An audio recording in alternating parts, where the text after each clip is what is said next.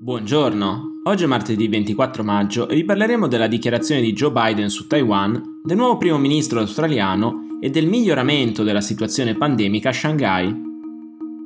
Questa è la nostra visione del mondo in 4 minuti. Se la Cina dovesse annettere con la forza Taiwan, gli Stati Uniti interverrebbero militarmente in sua difesa. A dirlo è stato lo stesso presidente statunitense Joe Biden, Ieri, durante una conferenza stampa congiunta insieme al primo ministro giapponese Fumio Kishida, Biden ha confermato questa possibilità. Una giornalista, dopo la premessa che gli Stati Uniti non si sono fatti coinvolgere direttamente nella guerra in Ucraina, ha chiesto a Biden se gli Stati Uniti sarebbero pronti a essere coinvolti militarmente per difendere Taiwan, nel caso succedesse una cosa simile. Biden ha risposto affermativamente, aggiungendo che un'integrazione forzata di Taiwan alla Cina non sarebbe una cosa appropriata. Con questa risposta, Biden ha ribaltato l'ambiguità strategica che da decenni regola i rapporti tra Cina, Stati Uniti e Taiwan, con Washington che si impegna a fornire armamenti e tecnologia a Taipei, ma senza l'assicurazione di un suo coinvolgimento diretto in caso di conflitto tra Cina e quella che Beijing considera una sua provincia ribelle. Secondo Associated Press, quella di Biden è una delle dichiarazioni più potenti ed esplicite da decenni in favore di Taiwan. Dichiarazione che lo staff della Casa Bianca ha comunque immediatamente ridimensionato con un comunicato stampa in cui si afferma che la linea degli Stati Uniti rispetto a Taiwan non è cambiata, ma che il governo del paese resta disponibile a fornire armi all'isola per essere pronta a un eventuale attacco cinese. Il laburista Anthony Albanese ieri ha prestato giuramento come primo ministro dell'Australia. Per la prima volta dopo dieci anni, infatti, il governo del paese è tornato al Partito Laburista, che alle elezioni di sabato scorso ha sconfitto il partito liberale del primo ministro uscente Scott Morrison. Il 21 maggio i circa 17 milioni di australiani aventi diritto hanno votato per rinnovare la Camera dei rappresentanti e metà dei seggi del Senato.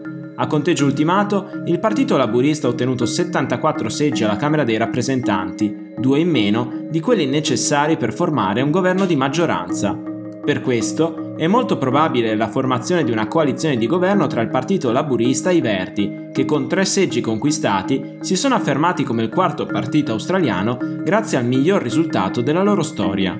Il grande sconfitto di questa elezione invece è l'ex primo ministro Scott Morrison, molto criticato per la sua gestione dell'emergenza pandemica, con i lockdown più lunghi del pianeta, e il negazionismo sull'emergenza climatica, che stride con l'elenco di catastrofi naturali sempre più frequenti in Australia. Con 54 seggi conquistati, Morrison ha ammesso la sconfitta del Partito Liberale già nella notte di sabato, senza aspettare il conteggio definitivo dei voti.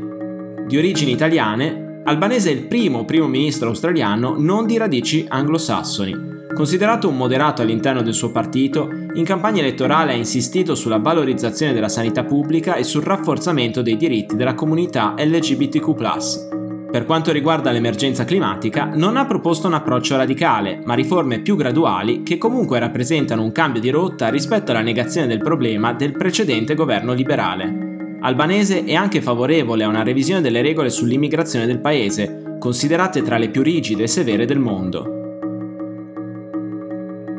Dopo due mesi di lockdown, la megalopoli cinese di Shanghai si avvia lentamente verso la normalità.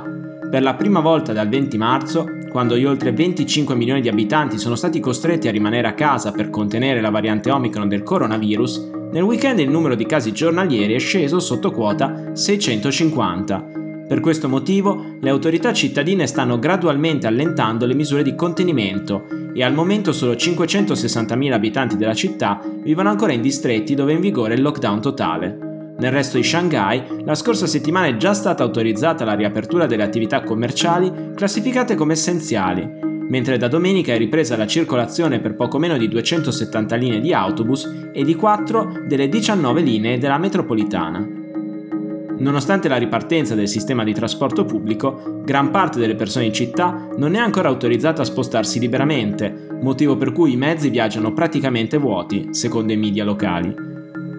Stando ai piani dell'amministrazione di Shanghai, la città dovrebbe tornare alla normalità entro la fine di giugno, quando verrà introdotto un nuovo sistema di divisione in zone a seconda del livello di contagio, in modo da gestire con maggiore flessibilità la diffusione del virus e rendere più sostenibile la politica zero Covid che il governo centrale continua a imporre come modello. Per oggi è tutto, Dalla redazione di The Vision, a domani.